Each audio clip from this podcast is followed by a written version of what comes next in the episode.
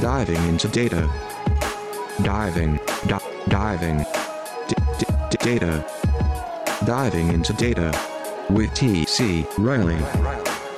Hello, hello, hello again, everybody, and welcome into another episode of Diving into Data. I am your host, TC Riley. How are we doing out there? How's everyone doing? You staying healthy? Staying good? Work going well? It's good to hear. Got an exciting show for you guys today. Can be titled The Times They Are Changing Employees in Education. So, shout out to the late, great Bob Dylan for lending us that little title there. But the times are changing when it comes to employees and workforces and the education world. It's uh, really been kind of shaken up in the last few months, um, even in the last couple weeks specifically. So, the two main topics today um, we're talking about employees. Um, we're going to dive into the restriction of H 1B visas um, by the Trump administration recently. Um, again, this is not a political show. You're not going to hear any political commentary. I don't get into that stuff, and I'm sure not going to do it on a radio show, but we are going to look at the stats and the facts and why this matters, especially being a data show. Um, this H-1B visas are absolutely relevant to the data world, the data market, the data industry, however you want to kind of classify it, and everything tech related. Um, so we're going to talk about what happened, why it matters, um, what the news is, and what it's going to impact. Um, we're going to dive in. I, I, think the best testament to this is some of the reactions we've seen from different companies and national organizations and how they've responded to this. And we're also really going to dive into the risks that this pose, the future of American technology, the future of American companies, um, what this could do if this is truly a long-term thing. Um, it's not necessarily right now. It's it's just through the end of the year, but um, we're going to dive into that and really look at what the impact of that announcement is. And our second main topic today it's going to be around online learning um, and online education, specifically for higher education institutions. Um, we're going to talk a little bit about the K 1 visa issue um, with some of the stuff this fall that students are going to deal with for universities going entirely online. Um, we're going to talk about, uh, w- frankly, is it worth it right now to be paying the tuition to go to a large school and the, uh, what you're going to get from that experience, uh, especially if it's all remote or online compared to other options out there. Um, we're going to pass along a little advice for students and who benefits from this um, from a great interview I found that I learned a lot from. Um, we're also going to touch on non traditional degrees, um, something really cool going on with EY, um, formerly Ernst Young. Um, what they're doing and whether that's going to be uh, what the future looks like. So sit back, relax, grab a drink if you choose to do so. Make sure you practice some social distancing. Let's go dive into some data. Alrighty, for our first topic today, for the times they are changing, it's around employees. And specifically, we're talking about H 1B visa restrictions and the change in that program. Um, as always, got a couple of awesome sources that really helped me out here. I want to give a shout out to um, eFinance Careers had a great article um, talking about how bankers and consultants lamented Trump's H 1B visa cancellation. Uh, looked at the Economic Times, a sub uh, source of the India Times, um, from H 1B saga, much ado about something, um, an interesting perception there and kind of take from someone not in the U.S. Um, we had a awesome MIT technology review article. It was titled "Trump's freezes on visas could threaten the U.S. dominance in AI." Obviously, when we're talking about the risk, we'll dive into that.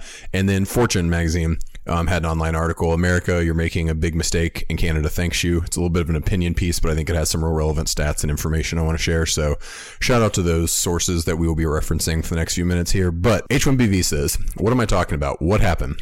So, uh, a week or two ago, the Trump administration froze the issuance of new H 1B visas through the end of 2020. Again, it's important to understand exactly what happened.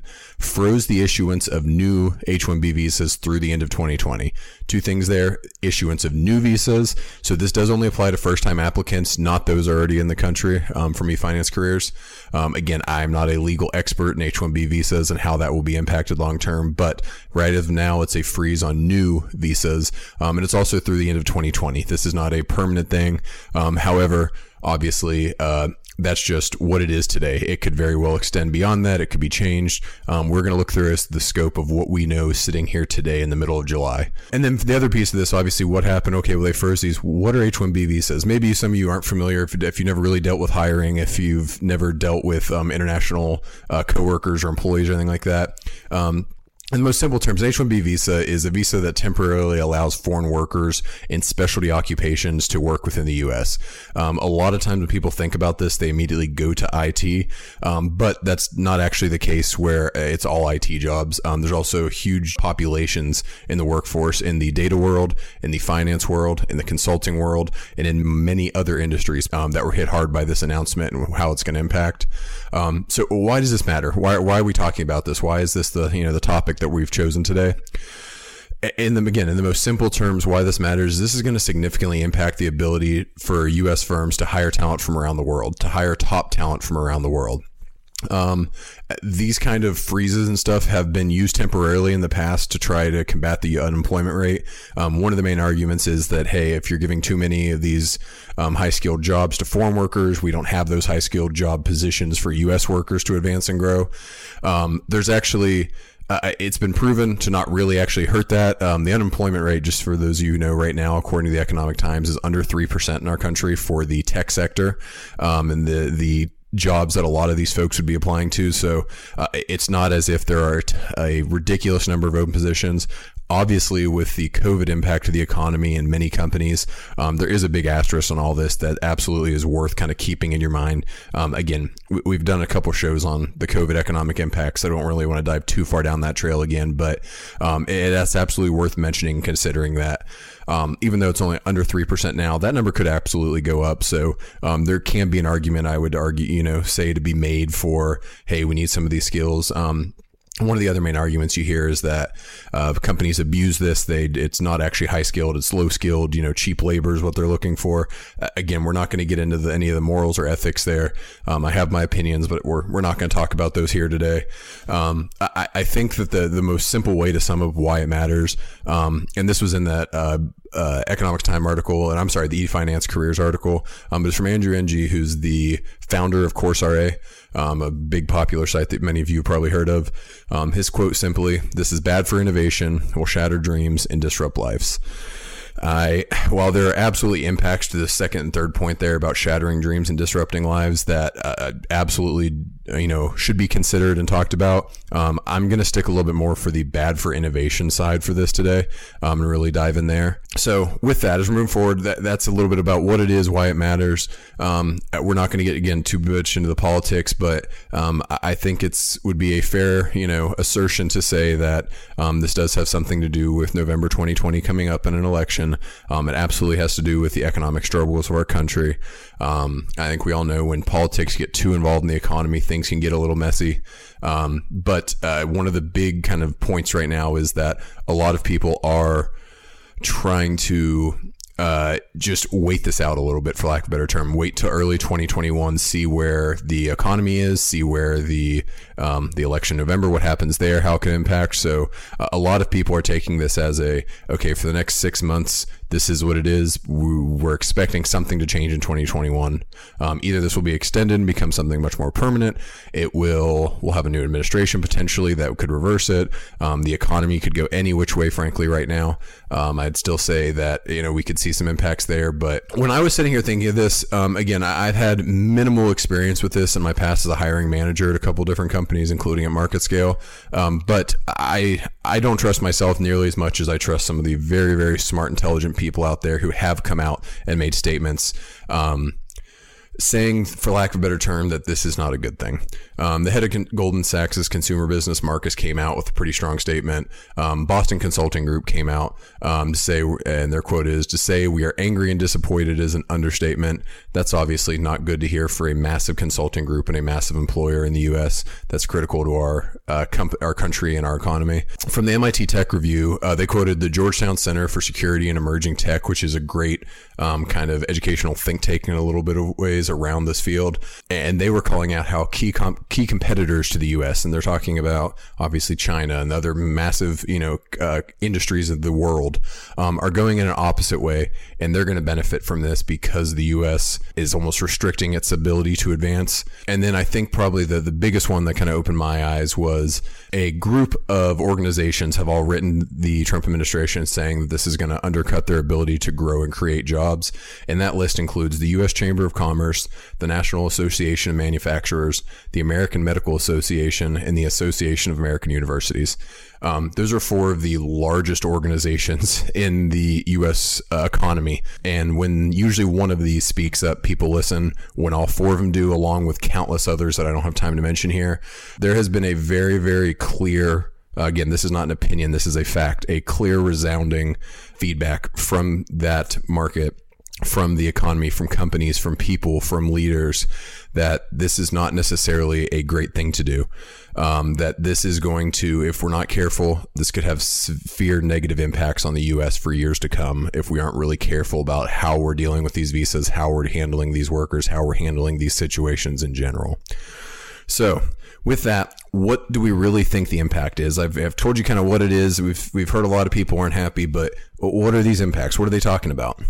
The general uh, uh kind of high level piece is it's going to hurt the ability of companies to grow and innovate with top talent. Again, that's what we're talking about is um, very highly skilled workers that could really move uh, companies and projects and tools and softwares and you name it forward um, are maybe not going to be afforded that if this continues or this program expands. When I say uh, this program, I mean the cuts to the program actually.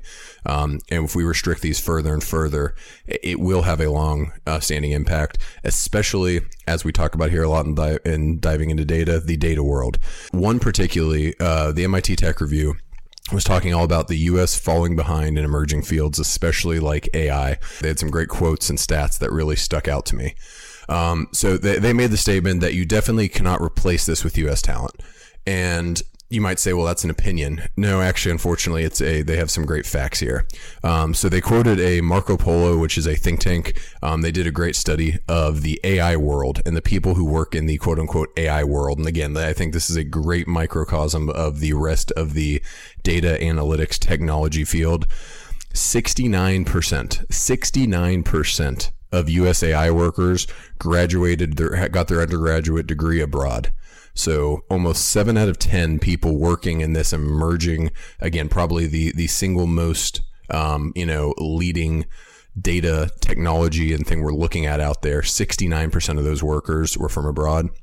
More than that, 67% of master's degrees and 64% of PhDs um, that were awarded in AI relevant fields in the US in the last, I believe it said eight years, were from foreign students. So again, we're talking about over two thirds of AI workers being from having an undergrad from abroad, and just about two thirds of master's and PhD degrees in these relevant fields were from outside the U.S. So uh, there is clearly a lack of U.S. talent and potential here. Two thirds of the people in this field are not from the U.S., and that's great. That's actually, I think that's awesome because it shows the global reach, the global impact of data. Um, in my opinion, and in my uh, personal experiences, um, the more connected that we are with people, frankly, you need smart people working on this. It doesn't matter where they're from. It doesn't matter what they look like, what they talk like. It doesn't matter at all. You need smart people because the best results and the best teams um, have a great mix of that. And again, we're seeing that there is statistically a lack of people that have the education, that have the training, that have the skill sets in these fields, especially in AI. And again, you could you can expand that even though these are only specific stats from this one think tank study around AI workers. Again, I think you can translate to that to a lot of data relevant positions. I can tell you um, that there are a lot of people in our industry um, who have taken advantage of this visa program or similar programs like this. Um, and we've been able to acquire incredible talent. Um, again, at market scale and at some companies I've worked at before because of these programs. So, um, personally, I, I, would have to agree with these stats and the assertion and all, all these big organizations that just because we have, I will say, just because this is in place right now, this doesn't doom us. This isn't like, oh, it's too late. We've already, you know, the ship has sailed. No, it, we can survive throughout the end of 2020 by this, but this is something that needs serious consideration. It's already making a negative impact right now. And if it continues to be in place, especially as we look, I mentioned at the beginning of 2021 and how the policies are going to change, what we're looking at there could really, really impact um, the U.S.'s future in a lot of these emerging technologies and these emerging fields. Um, one last little stat for you here before we talk about a couple other countries who are on the other side of this um, is that uh, just so you get an idea of how many visas we're talking about here, um, for the last decade, there's been a pretty constant growth in the number of H 1B visas per year that have been issued and active in the U.S. Um, we're up to about 390,000 of them in 2019. Again, close to 400,000, 391,000, I think the number exactly was. This year in 2020, we're capping it and we're looking at about 94,000. Um, so again, we're, we're looking at 25% of these visas being issued compared to previous years. Again, that doesn't mean that there's only 390,000 workers in 2019. It just means that's how many were issued that year. So obviously there are people from prior years. Um, but again, this is something that's been growing as America's tech sector continues to grow and boom. Um, and again, in my opinion, kind of lead the world in a lot of the awesome things that are going on. It has been fueled by these foreign workers. Um, and we could absolutely see an impact to that if these policies are in place long term. But we're going to wrap this up with a view from the other side. Um, again, this was a it was an opinion piece in Fortune, so we're not going to dive too too much into an opinion. But it was talking about how Canada um, and even mentioned Australia as being another one um, relishes opportunity. Again, the uh, the kind of tongue in cheek title there of America, you're making a big mistake, and Canada thanks you. Um, this is written by a Canadian uh, who was uh, kind of taking his opinion, but um, it's worth noting that Canada, Australia, they don't have the number of jobs the quantity of jobs the U.S. has in these fields.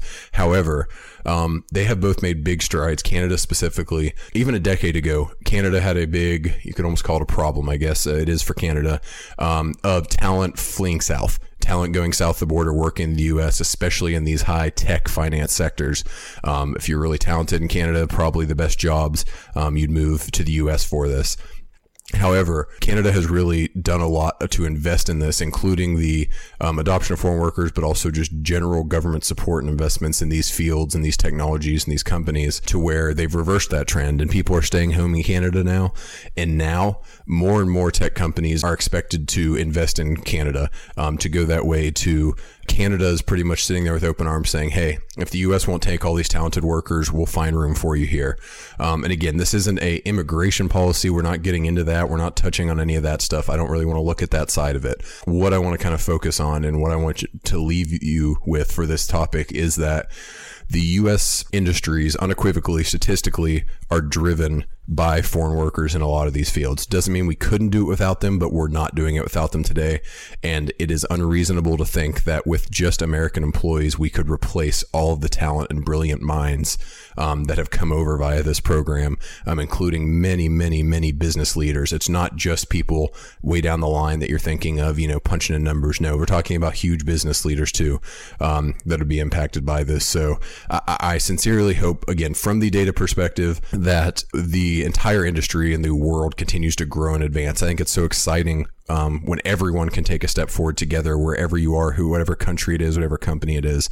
And I fear that those of us here in America might be hampered long term of our ability to innovate and grow with this top talent if these programs are set in place long term. So keep an eye on it. Again, not a political topic, just uh, at least for us here diving into data, um, but we want to state the facts and acknowledge that, hey, this could really rock the data world in the coming years if something doesn't change. So we are going to take a quick commercial break and we're going to be right back to talk about higher education and the online movement and pretty much is it worth it? What is going on there? So stick around. We will be be right back with Diving into Data.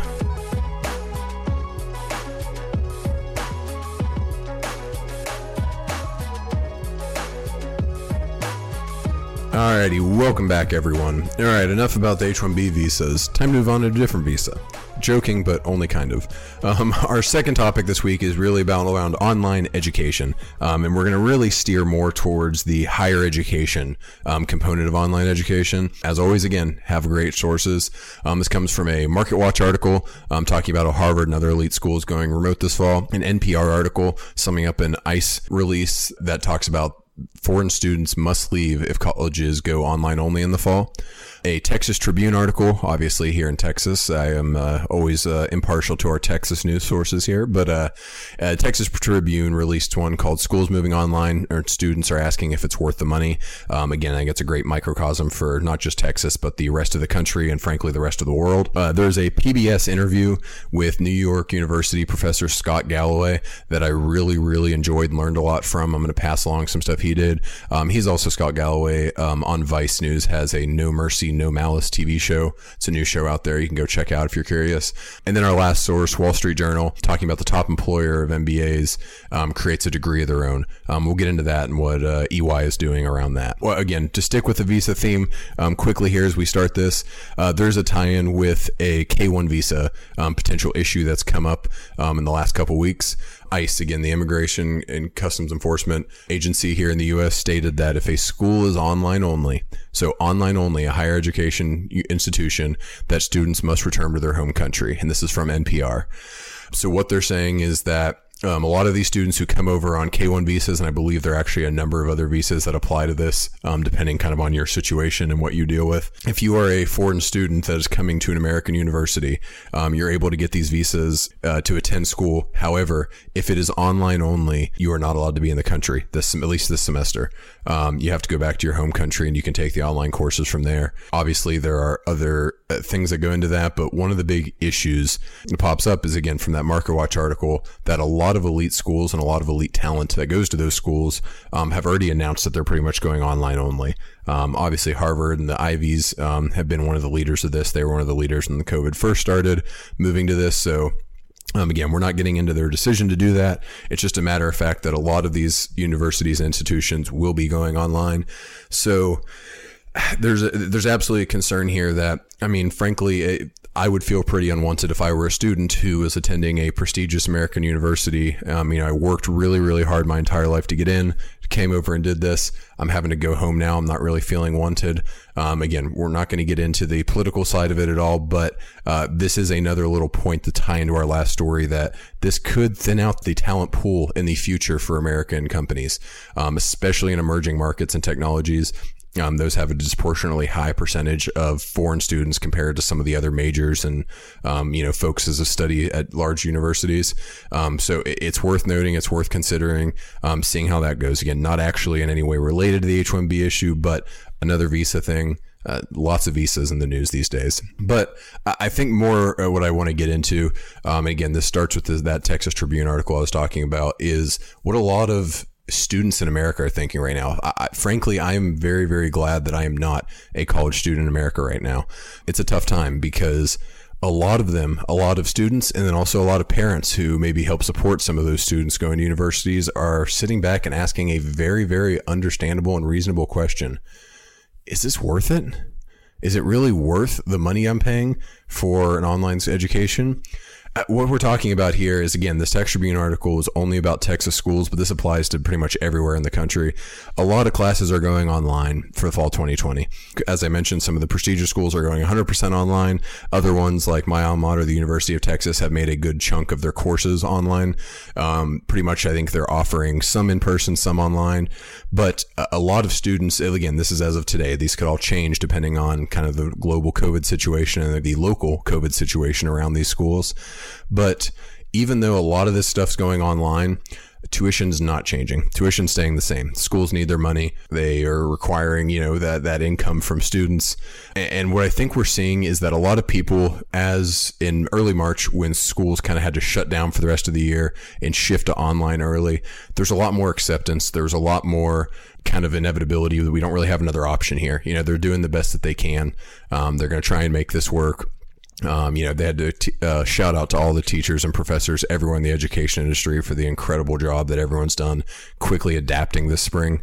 But now that we've had a little time, um, especially again, not necessarily talking about local school districts, which God bless them, I, I know that it's uh, still incredibly difficult for a lot of them to figure out what they're going to do. But we're talking about um, schools like University of Texas, Texas A&M, um, top tier universities all around the U.S., regardless of state, that they've had some time to adjust to this and we're still going online, which again, uh, a lot of them can't really blame for that. But parents and students now, it's not mid semester. This is a new school year, a new semester.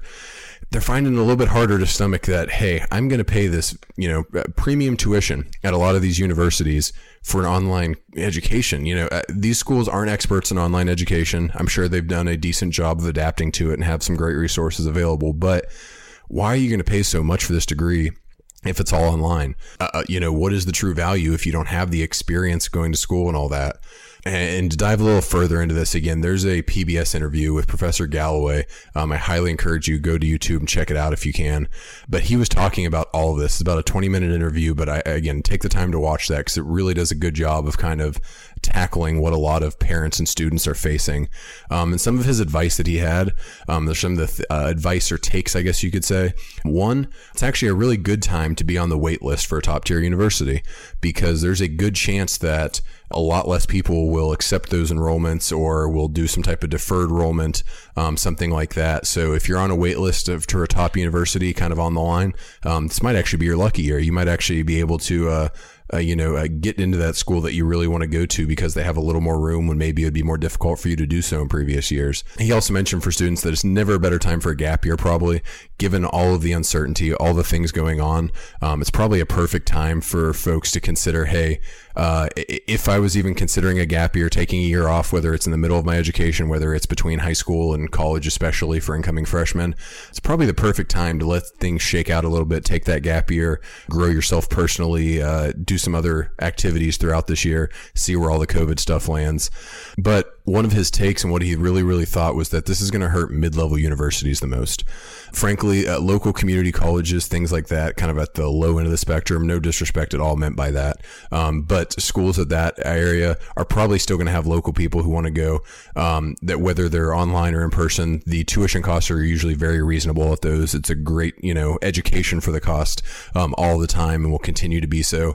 For the very top tier universities, the very large public state universities, the large private universities, the elite schools, the Ivies, this, that, and the other thing, they're all going to be fine realistically. They're going to have plenty of time um, to adjust. They have plenty of resources to invest in creating a pretty good experience. Yes, they might see some dips. I'm not saying they're going to come out of this unscathed, but for those top tier universities in the long run, they're going to be okay. They have, uh, you know, they have enough in the bank to uh, withhold any uh, temporary dips in revenue or admissions.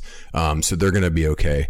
What we're really going to see potentially get hurt here is the mid level universities. So these smaller state schools, um, again, bigger than your community college, but not your uh, massive schools. Uh, a couple that were mentioned, the Texas Tribune article um, around here, be like the University of North Texas, Texas State down San Marcos, schools of that nature that are, are still, again, they're great schools, but these are the ones that might really get hit. And the reason he said that is a couple things. One, they're going to lose some folks to that waitlist thing I mentioned earlier.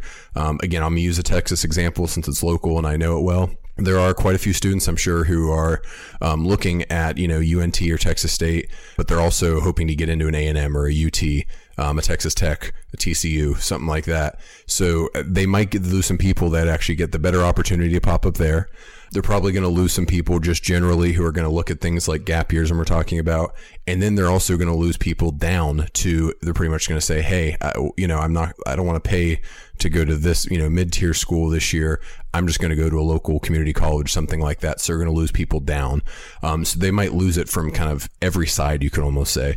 And I'm very, very curious. He had, uh, Professor Galloway had some interesting stats and takes on this that I'll let you go reference in that interview if you choose to watch it. But really what it boils down to is what is the true value for tuition if you don't have the experience that comes with it at a lot of these bigger and middle schools? um, experience in terms of living off on your own, which is a major step in a lot of young adults' lives and going to school. That's a big component of it. The true value with no experience and things like, you know, sports. Uh, a lot of people, again, personally, you guys know I love sports if you ever listen to the show. Um, one of the biggest reasons I loved going to UT was being involved in all the sporting events and the, uh, the D1 atmosphere. I, I thought was awesome. It was so cool to be able to go to all those and experience all that. A lot of that is part of the college experience. And a lot of folks, maybe subconsciously, maybe consciously, are willing to pay, frankly, the exorbitant tuitions at a lot of these schools, um, all up and down, pretty much any mid tier, top tier, or higher tier university, because you get everything else that goes with it. You get this experience. You grow as an adult. It's not, yes, the education is absolutely an important piece, but it's not the entire piece. But now in the world that we live in, it kind of is the entire piece. That's all you're getting is you're taking a, you know, a Zoom class for, you know, a couple different things. And is the education you're going to get through that online course really worth it and really justify um, what you're paying for that when potentially you could take almost the same online course at your local community college for you know one tenth or less of the price. And with the experience and with the way things are going maybe it's kind of the same content the same materials the same learning experience for you. So why are you going to pay so much to do it? All very valid points, and I think it's pretty clear um, that there's going to be some interesting things happening in the higher education world. One more little take on this um, we're going to add in to wrap up the show is that Wall Street Journal article I mentioned that uh, you know non-traditional education paths um, are going to become much more common, I think, in the future. Um, smaller schools are more adapted to online learning. Sometimes there are obviously a lot of schools out there that have been entirely built online or around the remote experience. So those definitely have an opportunity to thrive um, when there are concerns about on campus learning. New forms of learning and less reliance on an old university system um, is kind of one of the things mentioned and how I see this advancing personally. My prediction is that in 10 years, the education system in America looks massively different than it does right now. One of the first examples I saw of this, something I think is really, really cool they're doing. EY, formerly Ernst & Young, um, very large consulting firm, uh, offices all over the nation, including one down the street from us in downtown Dallas. They're actually now creating their own MBA program for free for employees. What? A company is creating an MBA program? Yes, exactly. So this isn't, they're partnering with a couple educational institutions, but this is a, EY has an MBA program for their folks they're creating. And this is not going to be, they're not paying for you to go down the street to your local, you know, college or university or whatever it is um, to get it. No, this is through EY. It's going to be really interesting to see programs like this take off because I think you're going to see a ton of investments from companies in alternative forms of education, in certifications and programs and online learning, um, all the things that they're going to do to upskill their workers. I think that generally is going to grow, but this is even to the extreme beyond that. This is a full on master's degree a MBA, which is not a degree to be taken lightly, or you know, it's a pretty significant uh, step in someone's career and life and education, for free for their employees through their system obviously there are good questions. Is it going to have, you know, is it going to hold the same weight as an MBA from a traditional university? Um, what's the impact in the future? Are these, you know, is this thing transferable? Let's say I get my MBA at EY, or is it really going to matter to another company looking to hire me? Those are all things that I think EY would tell you yes. Um, I would tell you, let's wait and see. I'm curious to see how this really shakes out long term. But again, it's fascinating because it's a new step. It's a completely non traditional education path. And I think it kind of signifies what the future is going to look like in this space.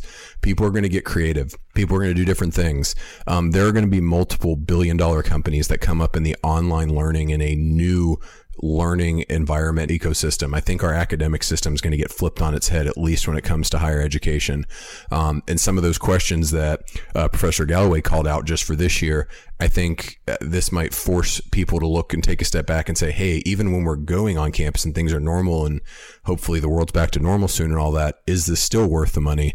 Um, as tuition rates continue to rise. Again, this has been a topic. COVID has just exacerbated uh, the urgency around it and what we're able to really do there. So anyway, it's going to be interesting. It's going to be curious to see how that shakes out. Um, for anyone working at EY, if you have any other details about this and want to share them with your local diving into data host, would love to hear it. Reach out, shoot me a message on LinkedIn or something. But um, again, I, I, feel very confident in saying that the world is changing in online education. Um, so buckle up, we're in for a ride. That is all the time we have this week here on Diving into Data. Uh, again, our two main topics this week for our episode the times they are changing. Shout out Bob Dylan. Um, for employees and education, um, around the restriction of H 1B visas, how that's going to impact what it means, um, especially in the data and technology world, what that means and what that could uh, lead to a future of, um, as well as the changing higher education system and movement, um, whether it's talking about the K 1 visas and some foreign students, or whether it's just frankly, is this worth it at this point, given the cost of tuition and what you're going to get if you're doing primarily online courses and things of that nature, and non traditional paths opening up and maybe being accelerated by this. Um, so I hope you enjoyed the episode. If you have any thoughts, feel free to reach out to me on LinkedIn as always. Other than that, I will talk to you guys again in about a week. Take care and see you soon.